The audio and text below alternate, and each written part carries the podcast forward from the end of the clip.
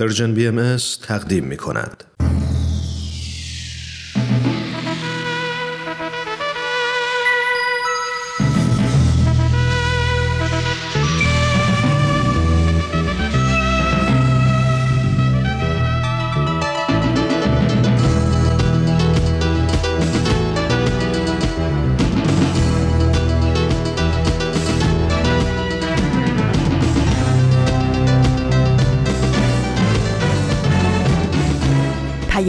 دوست، برنامه‌ای برای تفاهم و پیوند دلها.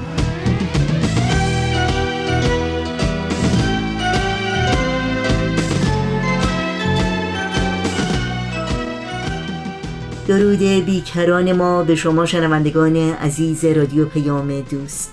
بهترین ها رو براتون آرزو داریم و امیدواریم در هر کرانه و کناره این گیتی پهناور که با برنامه‌های امروز ما همراه هستید تندرست و دلشاد باشید و از گزند روزگار در امان.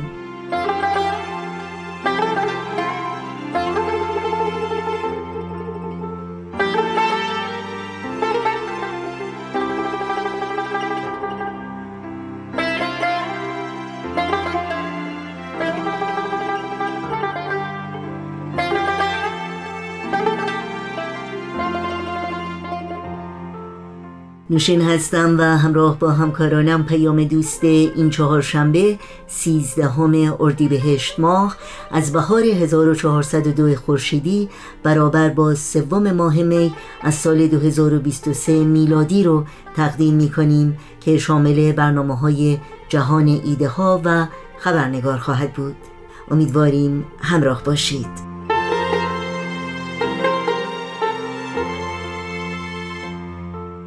تماس با ما رو هم برقرار نگه دارید و نظرها و پیشنهادهای خودتون رو مطرح کنید.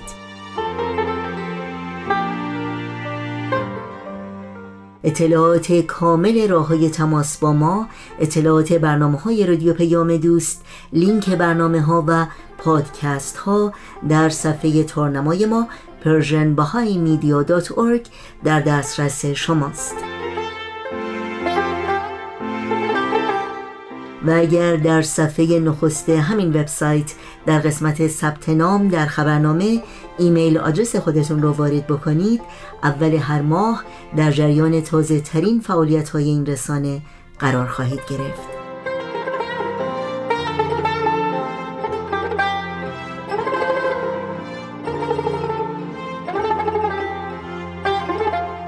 شما شنوندگان عزیز رادیو پیام دوست هستید. با برنامه‌های امروز با ما همراه باشید.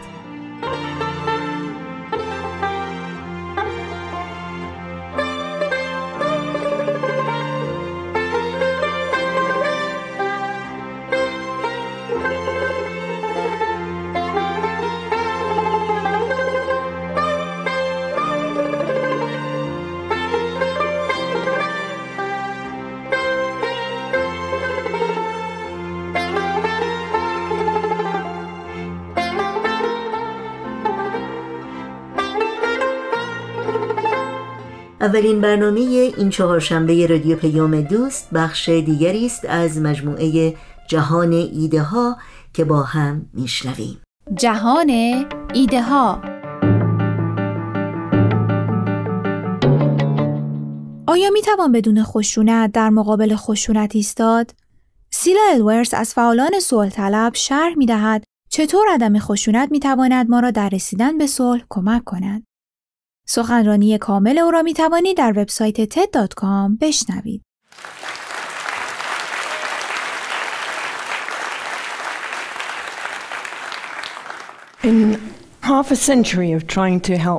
در طول پنجاه سالی که برای پیشگیری از وقوع جنگ‌ها تلاش کردم، سؤالی هرگز من رو رها نکرده: چطور باید با خشونت بی‌حد برخورد کرد بدون اینکه متوسل به زور بشیم؟ وقتی شما با بیرحمی وحشیانه روبرو میشین، چه بچه‌ای باشه که در خونه کتک میخوره یا اونهایی که امروز در خیابان‌های سوریه با تانک و ترکش روبرو هستن، مؤثرترین کاری که میشه کرد چیه؟ مقابله به مثل، تسلیم شدن، استفاده از نیروی جنگی بیشتر. نلسون ماندلا went to jail believing in violence. نلسون ماندلا با باور به خشونت به زندان رفت و بیست و هفت سال بعد او و همکارانش به آرامی و با حوصله مهارت‌هایی رو در خودشون پرورش دادن که با اون تونستن یکی از بیرحم‌ترین دولت‌های دنیا رو تبدیل به دموکراسی کنن. اونها این کار رو با اتکای کامل به عدم خشونت انجام دادن، برای اینکه فهمیده بودن استفاده از زور در مقابل زور کارایی نداره. Using force against force doesn't work. So what does work? پس چه چیزی کارایی داره؟ در طول سالها من چندین روش رو پیدا کردم که کارایی دارن و مؤثر هستن. البته روش‌های دیگری هم وجود داره. اولین روش اینه که تغییری که منتظر اونیم باید در اینجا، در درون من شروع بشه. در مقابل ظلم، چیزی که تحت کنترل منه و میتونم تغییرش بدم واکنش و نگرش خودمه و لازمه این کار بالا بردن میزان خودآگاهیه، بدین معنا که باید بدونم نقطه جوشم کجاست، کجا کم میارم و فرو میپاشم، نقاط قوت من چه هستن، نقاط ضعف من کدومن، چه موقع ناامید و تسلیم میشم، از چه چیزی حمایت میکنم. خودشناسی و تأمل درونی یکی از راه‌هایی است، البته که تنها راه نیست برای به دست آوردن این نوع قدرت درونی.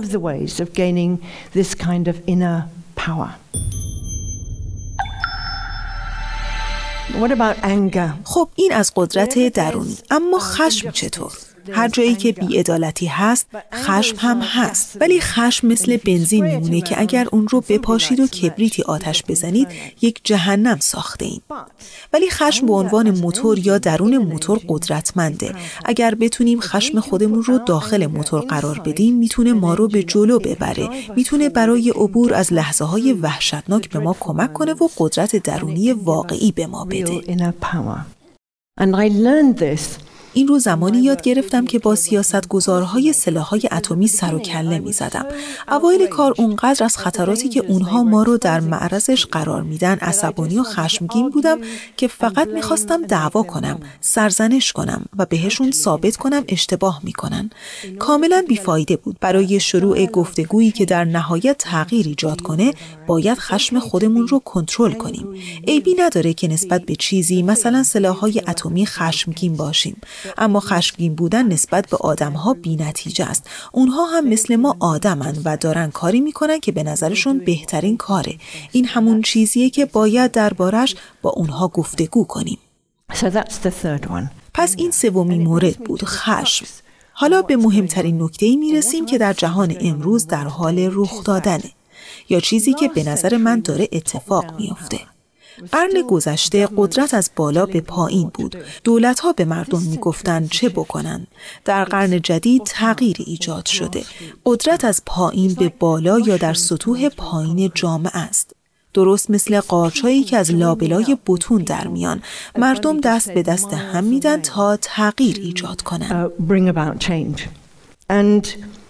Peace Direct spotted quite early on یکی از بنیادهایی که برای گسترش صلح در دنیا تلاش میکنه به نام پیس دایرکت خیلی زود فهمی در مناطق پردرگیری مردم محلی میدونن چه باید بکنن. خیلی خوب هم میدونن چه باید بکنن. به همین خاطر پیس دایرکت از اونها حمایت میکنه تا کارشون رو انجام بدن. و کارهایی که انجام میدن شامل تضعیف شبه نظامی ها، بازسازی اقتصاد، اسکان مجدد پناهنده ها و حتی آزادسازی سربازان کم سن و ساله. مردم محلی برای انجام این کارها باید هر روز جان خودشون رو به خطر بندازن. با این همه فهمیدن که استفاده از خشونت در این موقعیت ها از روش هایی که مردم رو به هم وصل میکنه نه تنها غیر انسانی تره بلکه نامؤثرتر هم هست.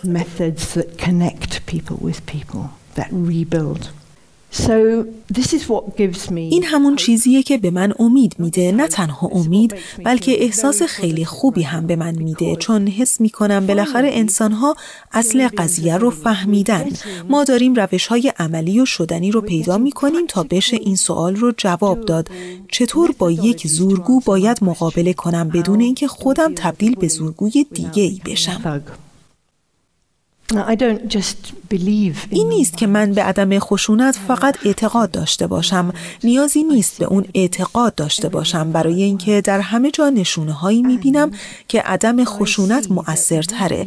میبینم که ما مردم معمولی میتونیم همون کاری رو بکنیم که آنگ سانگ سوچی و گاندی و ماندلا کردند و به خونین ترین قرنی که بشریت تا به حال به خود دیده پایان بدیم.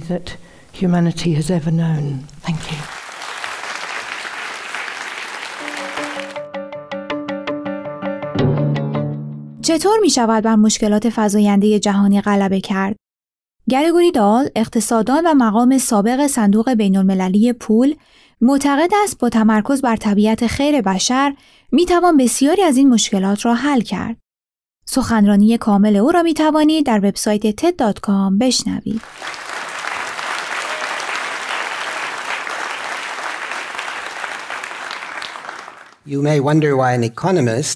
شاید با خودتون فکر کنید چرا یک اقتصاددان و مقام ردهباری سابق صندوق بین المللی پول میخواد درباره واقعیت و طبیعت بشر حرف بزنه. به این خاطر که من فکر میکنم این موضوع بنیادیه و به همون کمک میکنه بسیاری از مسائل و مشکلات رو بفهمیم. اجازه بدید توضیح بدم. میدونید که دنیا با مشکلات زیادی روبروه. ما بحرانهای مالی داریم، بی‌ثباتی اقتصادی و سیاسی داریم، نابرابری فزاینده داریم، تهدید شیوع بیماری‌های همه‌گیر داریم، فرسایش محیط زیست داریم، تروریسم داریم، در بعضی از جاهای دنیا مسابقه تسلیحاتی داریم و موجی از رنج و درد به دلیل سست شدن پیوندهای خانواده و تار و پودهای جامعه. مردم پیشرفت خیلی کمی در حل این مشکلات می‌بینند و طبیعتاً بسیار بدبین میشن.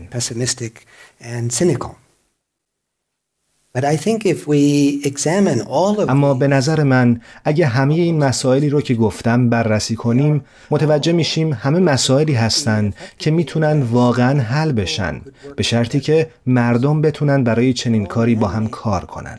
همه اینها مسائل ساخته بشرند. بنابراین باید پرسید چه چیزی در وجود ماست که ما را از همکاری باز می‌داره؟ چه چیزی تو ذهن ماست؟ چه چیزی مانع مردم یا کشورها برای همکاری مؤثر میشه؟ برای فهمیدن هر مسئله‌ای باید تلاش کرد علتش رو، منشأش رو فهمید. به نظر من اگه بپرسید چه چیزی تو ذهن ماست که مانع همکاری میشه، بیشتر مردم خواهند گفت این طبیعت بشری که خودخواه و رقابتجو باشه و طبیعت انسان رو هم نمیشه تغییر داد. به عقیده من این جواب ها نادرسته. بعداً با چند مثال این نکته رو روشن میکنم.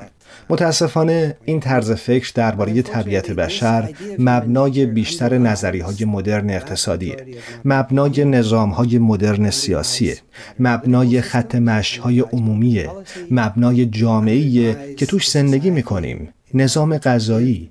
این طرز فکر اساس مشکلات محیط زیسته و ما خیلی تحت تأثیر این دیدگاه هستیم.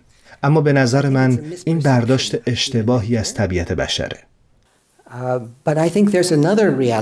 به عقیده من طرز فکر یا واقعیت دیگه‌ای وجود داره که احتمالاً بسیار مهمتره. میدونید که برای انسان غیر ممکنه تنها زندگی کنه. مستندات بسیار کمی وجود داره مبنی بر اینکه کسی مدت‌ها تنها زندگی کرده باشه. ما به دیگران برای زندگیمون متکی هستیم. ما اعضای یک جامعه هستیم. ما در محیط اجتماعی هستیم، در تار و پود اجتماع. ما به همدیگه اهمیت میدیم. نگران هم هستیم. ما دلرحمیم، بخشنده ایم. خب ممکنه اینجا بپرسید تو از کدوم سیاره حرف میزنی؟ تجربه شخصی ما کاملا چیز دیگه ایه. مردم خشنن، عصبانین. ما باید از خودمون دفاع کنیم. به اخبار نگاه کن، پر از اتفاقای بدی که تو دنیا میفته و اینکه دنیا چه جای وحشتناکیه. اما اخبار مثال بسیار خوبیه از اونچه که من میخوام درباره تمرکز بگم. همه میدونیم که اخبار روی چیزهای بد تمرکز میکنه.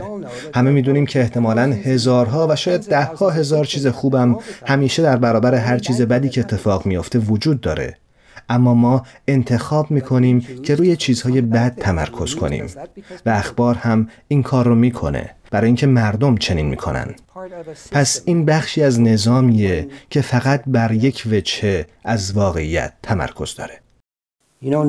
میدونید که بیش از نود میلیون نفر ویدئویی رو دیدن درباره حقوق بشر، بدرفتاری و خشونت فیزیکی در اوگاندا. نود میلیون نفر. چند نفر از این آدم‌ها ممکن اصلاً به اوگاندا برن یا اوگاندایی‌هایی رو بشناسن؟ چرا؟ اونها که مجبور نبودن این ویدئو رو ببینن، چون اونها علاقه‌مندن، نگرانند، میخوان ماجرا رو بدونن. اونها با رنج دیده‌ها همدردی نشون میدن.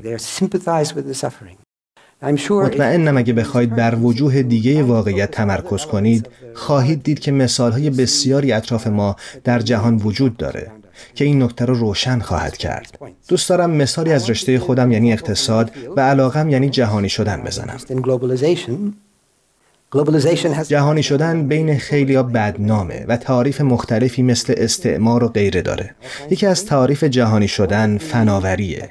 میدونیم که جهان کوچکتر میشه چون مردم آسان‌تر میتونن سفر کنن، تجارت کنن، ارتباط برقرار کنن.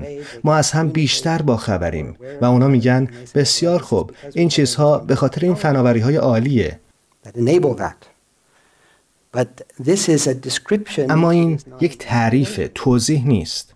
برای اینکه برای هر کدوم از ما هزارها اختراع وجود داره که تولید و بازاریابی میشه. اما این عرضه اختراعات نیست که جهانی شدن رو به جلو میبره، بلکه این تقاضاست، چیزیه که مردم میخوان. اونا چی میخوان؟ میخوان ارتباط برقرار کنن، با هم پیوند داشته باشن، میخوان بفهمن، میخوان بدونند. اونها گوناگونی رو دوست دارن. چرا مردم میخوان تعطیلاتشون رو تو جاهای دوردست سر کنن به جای اینکه تو خونه گرم و نرم خودشون باشن؟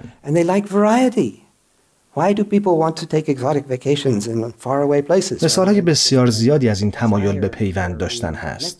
فکر میکنم که این نشون دهنده آگاهی روزافزون ما از یکی بودن بشره. اینکه ما همه اعضای یک خانواده ایم و ما درباره سرنوشت بقیه نوع بشر علاقه‌مند و نگرانیم، حتی اگه اونها تو جاهای بسیار دور و متفاوت از ما باشن.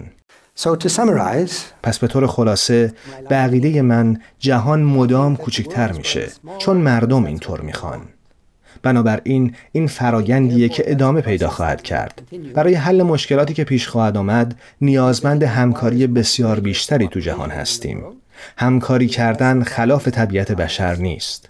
ما میتونیم همکاری کنیم، اما باید این مشکلات رو بفهمیم، امور رو طوری که واقعا هستند ببینیم و نباید در دام چارچوب ها و طرز فکرهای منسوخ بیافتیم. mental frameworks and ways of thinking. Thank you. Merci.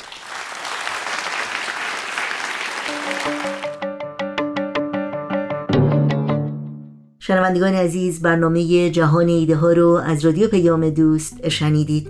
یادآوری کنم که شما میتونید در شبکه‌های اجتماعی فیسبوک، یوتیوب، ساوندکلاود، اینستاگرام و تلگرام هم برنامه‌های رادیو پیام دوست رو زیر اسم پرژن بی ام اس دنبال بکنید، مشترک رسانه ما باشید و با ما تماس بگیرید.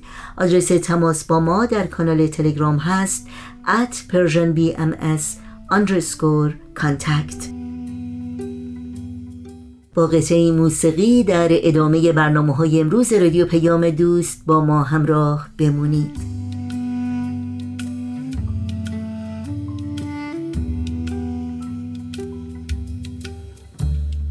باز تو از کوچه ما گذشتی، باز کمی دور این خانه گشتی، تا هوا ناگهان تازه تر شد.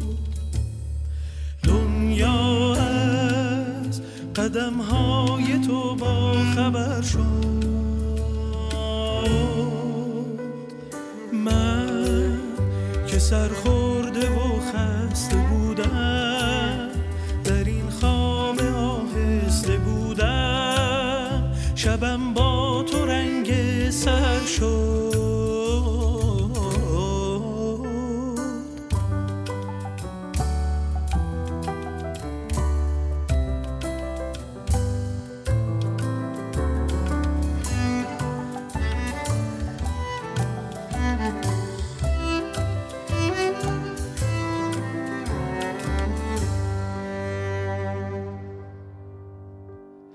شعر من در این شب سیاه برایت از سپیده میخواند.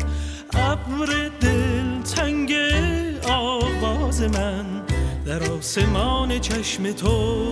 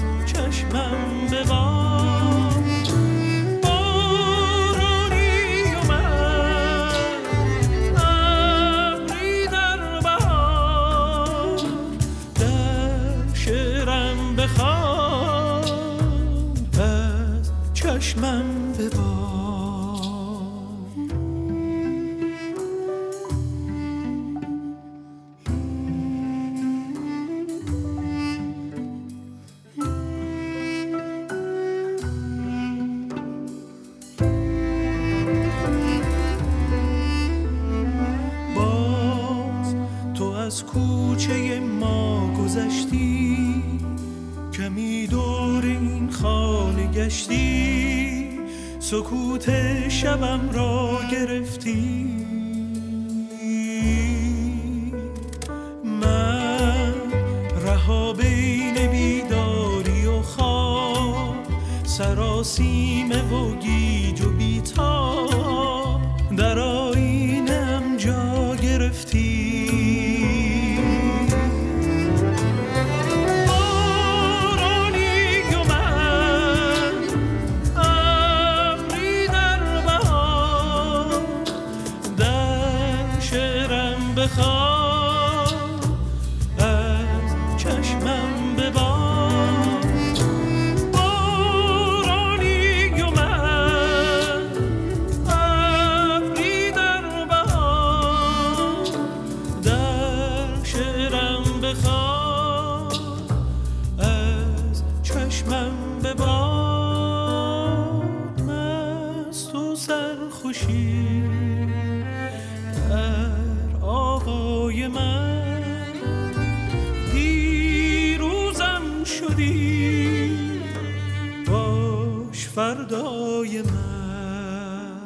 شنوندگان عزیز، اطلاعات راه‌های تماس با رادیو پیام دوست رو یادآور میشم. ایمیل آدرس ما هست اینفو ات پرژن بی ام اس دات اورگ. شماره تلفن ما صفر صفر یک هفت صفر سه شش هفت یک هشت هشت هشت هشت و شماره ما در واتساپ هست صفر صفر یک هشت چهار دو پنج هفت نه نه هشت.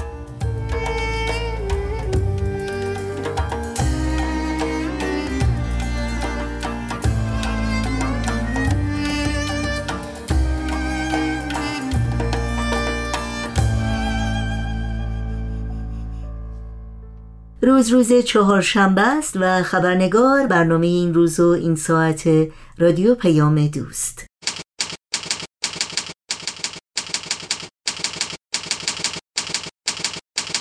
خبرنگار.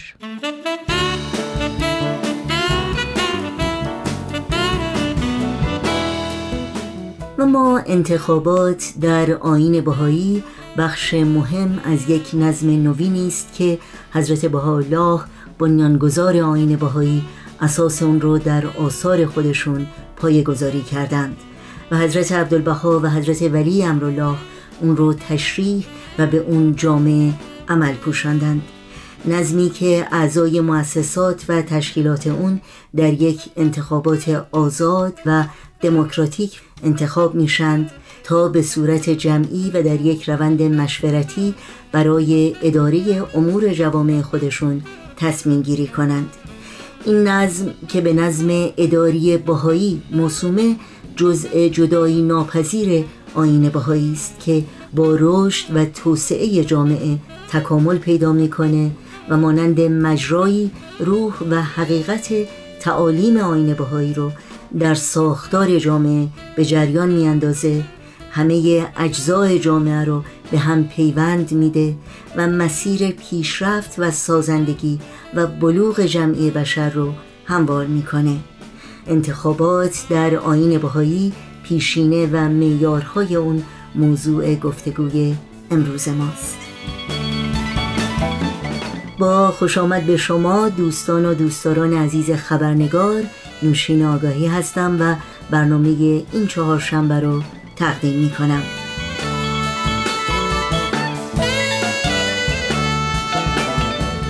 در خبرنگار امروز گفتگویی داریم با خانم سوزان احمدی هنسن، استاد تعلیم و تربیت معلم و فعال اجتماعی، در مورد انتخابات در آیین بهایی. با ما همراه بمونید تا لحظاتی دیگر با هم به خانم سوزان احمدی هنسن خوش آمد میگیم و گفتگوی این خبرنگار رو آغاز میکنیم.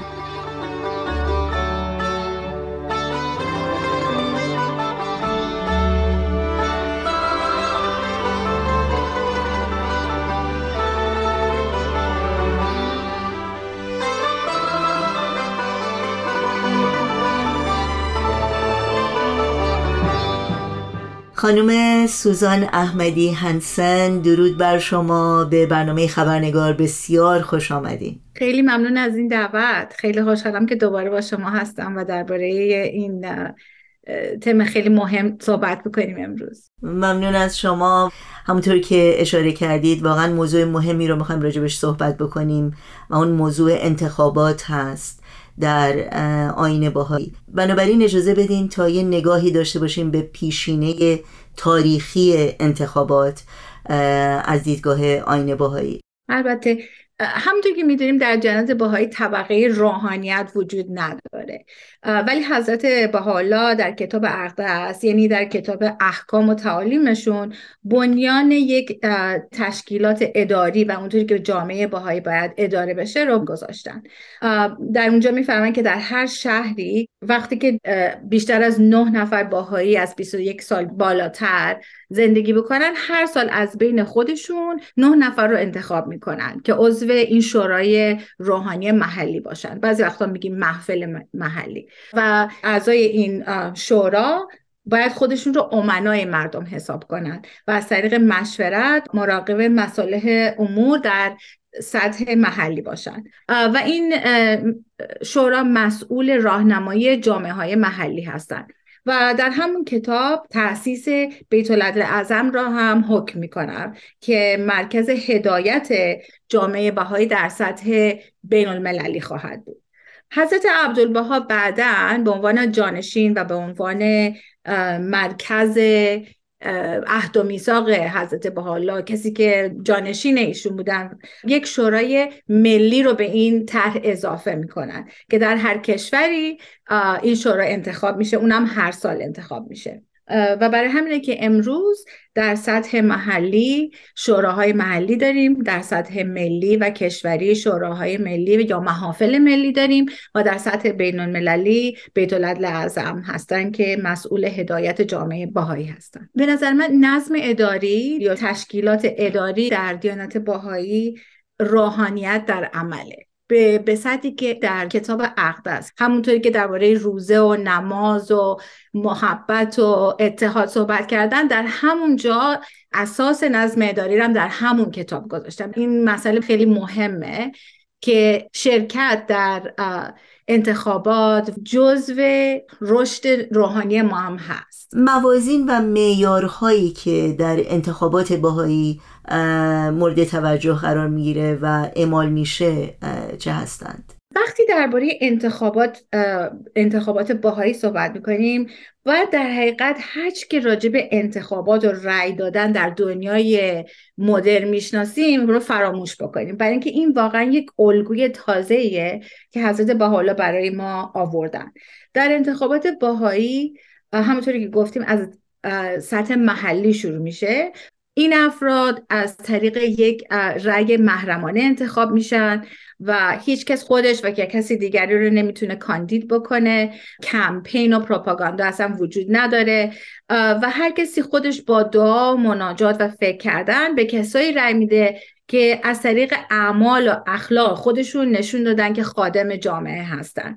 حتی زن و شوهر هم با هم مشورت نمی کنن و از رأی همدیگه خبر ندارن. همین معیارها هم برای همه انتخابات بهایی در نظر گرفته میشه.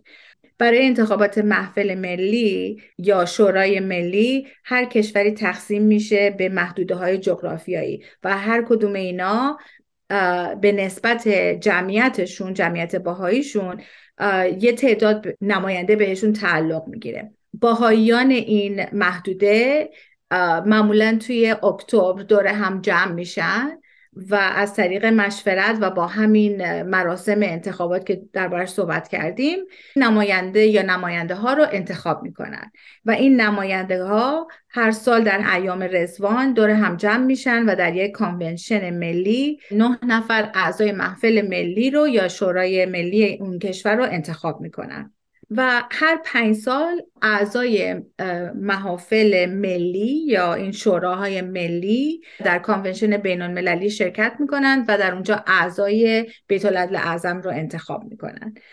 امسال یکی از اون سالهایی است که بیت العدل اعظم انتخاب میشن و به این دلیل انتخاب محفل ملی یک کمی دیرتر خواهد بود، ولی معمولا محافل یا شوراهای محلی و ملی در روز اول عید رضوان انتخاب میشن. خیلی ممنون. در مورد وظایف مؤسسات بهایی و تشکیلات بهایی از شما بپرسم اگر لطف بکنید و در این مورد توضیحاتی رو بفرمایید. البته اول باید گفت که اعضای این محافل یا این شوراها هیچ مقام فردی خارج از جلسه ندارن و به طور کلی این شوراها، این محافل ملی، رهبر و راهنمای جامعه هستند و همونطور که گفتیم اعضای این شوراها وظیفه‌شون اینه که با, با مشورت به این جمع کمک کنن که بتونن تصمیم بگیرن، ولی خارج از جلسه شورا هیچ قدرتی یا مقامی ندارن و مثل یک عضو جامعه هستن و خادم اون جامعه هستن. درباره مسئولیت‌های این محافل ملی یا محلی، مسئولیت‌ها شامل حفظ اتحاد جامعه، تعلیم تربیت کودکان و جوانان، گسترش پیام حضرت بهاءالله و کمک به فقرا، به هر کسی که احتیاج به کمک داشته باشه و به طور کلی مسئولیتشون رهبری و حمایت و راهنمایی از جامعه هست. در سطح ملی همه این مسئولیت‌ها البته وسع بیشتری داره. شما در صحبتاتون به موضوع عهد و میثاق اشاره کردین.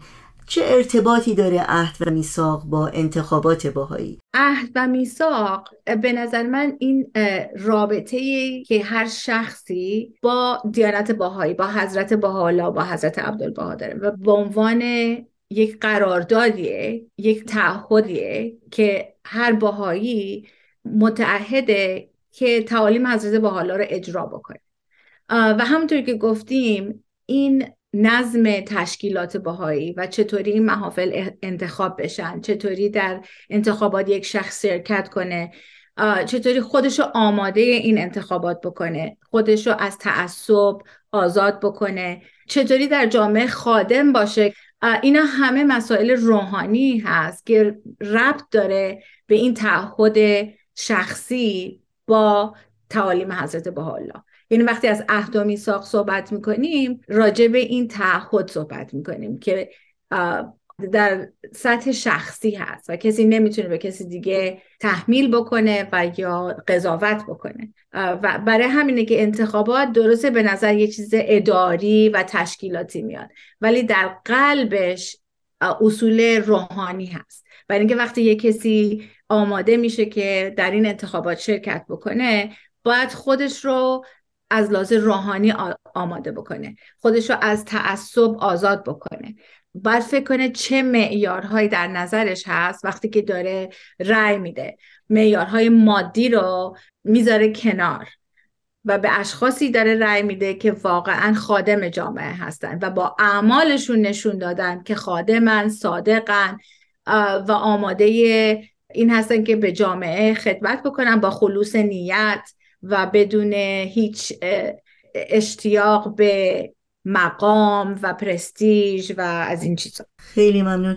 خب میدونم که شما سالها در محافل محلی عضویت داشتید و خدمت کردید در تشکیلات بهایی و همینطور در کانونشن های ملی شرکت کردید برای انتخاب اعضای محفل ملی. اگر ممکنه کمی در مورد تجربیات خودتون برای شنوندگانمون صحبت کنید. من وقتی فکر میکنم من از بیست و یک سالگی در هر جایی که زندگی کردم، چون جامعه های شهرهای کوچیک بودن، این افتخار داشتم که توی محفل محلیمون خدمت بکنم و واقعا این خدمت ها در تمام این سالهای زندگی من به من کمک کردن خیلی درس ها یاد بگیرم. بزرگترین درسش فکر کنم انقطاع بوده و اینو یاد بگیرم که قدرت این محافل وقتی هست که دور هم جمعن و دارن مشورت میکنن و وقتی مشورت میکنن با اتحاد چطور راهنمایی میشن واقعا. و بعد که آدم از اون جلسه محفل میاد بیرون دیگه باید منقطع باشه. خدمت در این محافل تنها خدمتیه که خود آدم انتخاب نمیکنه.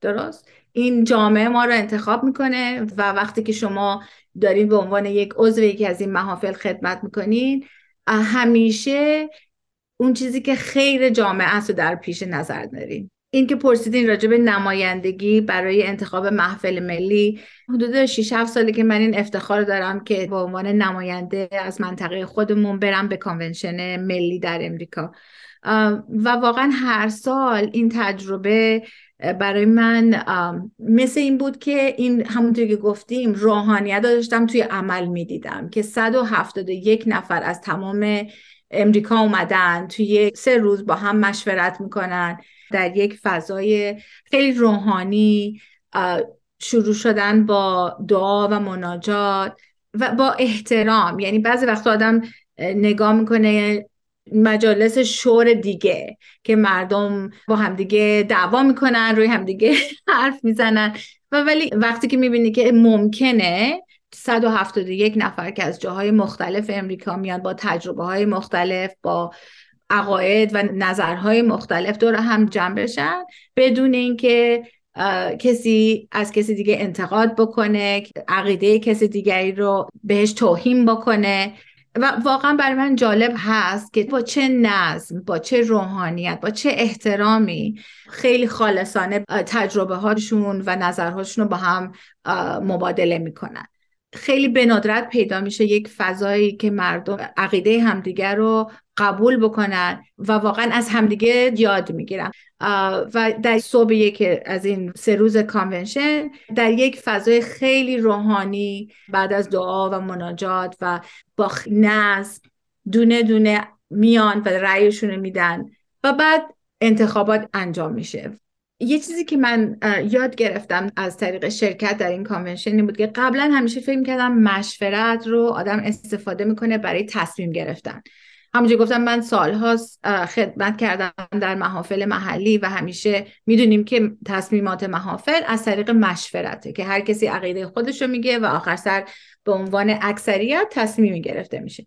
ولی بعد از شرکت در کانونشن ملی یک درک دیگری از مشورت داشتم که مشورت به ما کمک میکنه که واقعیت رو بهتر بشناسیم. وقتی هر کسی تجربهات خودش و نظرهای خودش رو از دید خودش همینطور که گفتم با خالصانه و صادقانه در میان میذاره، در آخر مشورت میبینیم که یک درک عمیق‌تری از واقعیت مطلب داریم. خیلی ممنونم خانم سوزان احمدی هنسن از وقتتون، از صحبت‌هایی که درک بهتری رو از انتخابات بهایی برای ما فراهم کرد. امیدوارم باز هم شما رو در این برنامه داشته باشیم. براتون آرزوی موفقیت‌های روزافزون دارم. اجازه بدین سال نورم به شما تبریک بگم. خیلی ممنون، خیلی ممنون از این فرصت که بتونیم با هم باشیم دوباره و عید شما مبارک. امیدوارم که سال خوب و خوشی در پیش داشته باشیم.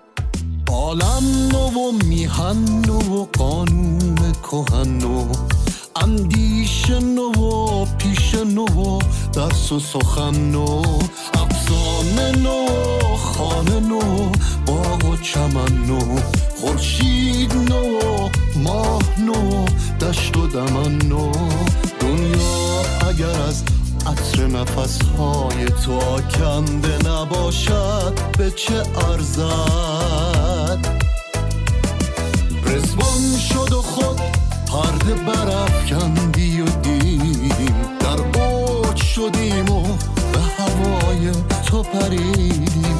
آوای طرب از دل هر ذره شنیدیم، هستی همه در شعشعه عشق تو دیدیم. دولت اگرت دولت پاینده نباشد به چه ارزد؟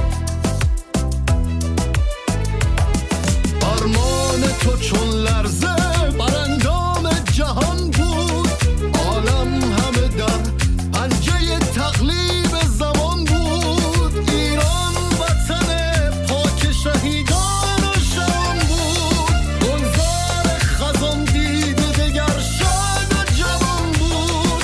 دلگرز تمنای تو شرمنده نباشد به چه ارزد؟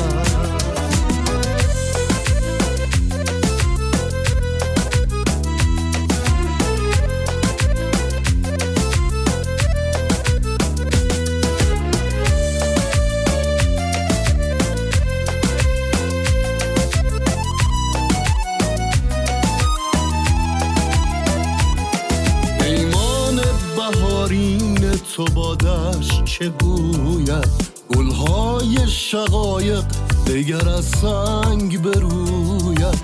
عاشق گل امید ز دست تو بروید، باران تو خونابه ز رخسار بشوید. این غنچه اگر بر لب او خنده نباشد به چه ارزد؟ بنده آن پادشه بنده نوازیم، بیگانه نخوانی که ما محرم رازیم. در اوج غروریم و در عین نیازیم، جز عشق تو بر عالی و دانی به چه نازیم. این بنده اگر نام تو را بنده نباشد به چه ارزد؟ خنجر به رگ و سر به ره و پای ببندم، هر کس به هوایی دهد از فاجعه پندم. از عشق مگویید که من عشق پسندم، دیگر نه کسی میدهد آسیب و گزندم. سر در قدم دوست گر افکنده نباشد به چه ارزد؟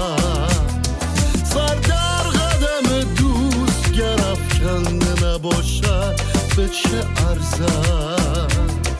سر در قدم دوست گر افکنده نباشد به چه ارزد؟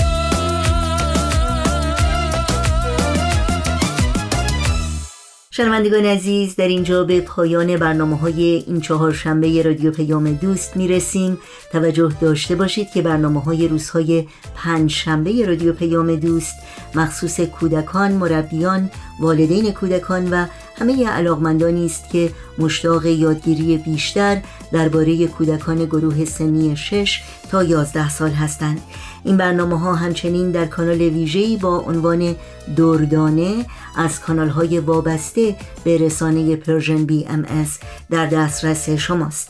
و البته در وبسایت ما هم دردانه صفحه مخصوص خودش رو داره و همه برنامه‌های این مجموعه رو یک جا در اختیار شما قرار میده. همراه با تمامی همکارانم در بخش تولید برنامه‌های امروز همگی شما رو به خدا میسپاریم. تا روزی دیگر و برنامه‌ای دیگر پاینده و پیروز باشید.